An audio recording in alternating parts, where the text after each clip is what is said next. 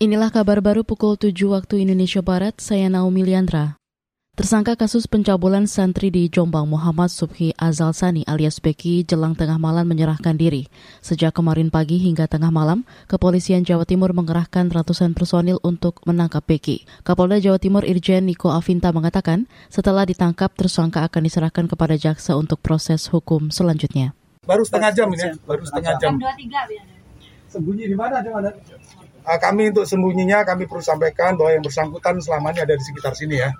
Jadi saya juga mengikuti, dari pagi saya juga sudah mengikuti, dan saya stand base melakukan komunikasi supaya proses ini bisa berjalan dengan baik. Ya, terima kasih rekan. Itu tadi Kapolda Jawa Timur Irjen Niko Avinta. Tersangka kasus pencabulan santri di Jombang Muhammad Sufi Azal Sani alias Beki merupakan anak dari pengasuh pondok pesantren di Ploso Jombang. Polisi menetapkannya sebagai tersangka sekaligus DPO daftar pencarian orang setelah beberapa kali mangkir dari panggilan penyidik. Ikatan Pedagang Pasar Indonesia IKAPI meminta dilibatkan dalam memonitor distribusi minyak kita. Wakil Sekretaris Jenderal IKAPI Ahmad Hoirul Fukon menyayangkan belum pernah diajak diskusi dengan Mendak Zulkifli Hasan terkait program ini.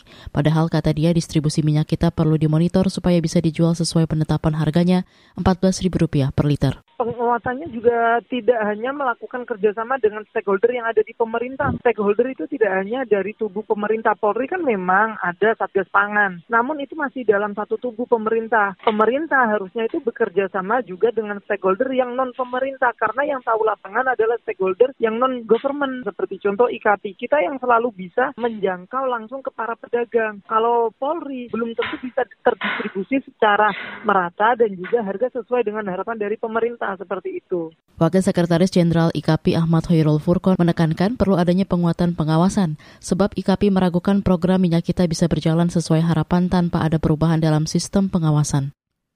Kita ke berita luar negeri. Perdana Menteri Inggris Boris Johnson resmi mengundurkan diri dari jabatannya. Keputusan ini diambil usai sejumlah menterinya ramai-ramai mundur dari kabinetnya. Johnson menyebut anggota parlemen Partai Konservatif ingin ada Perdana Menteri baru. Johnson masih akan memimpin Inggris hingga terpilih Perdana Menteri definitif. Johnson mundur usai 10 menteri dan 40 pejabat kabinetnya mundur imbas rentetan skandal yang menyeretnya.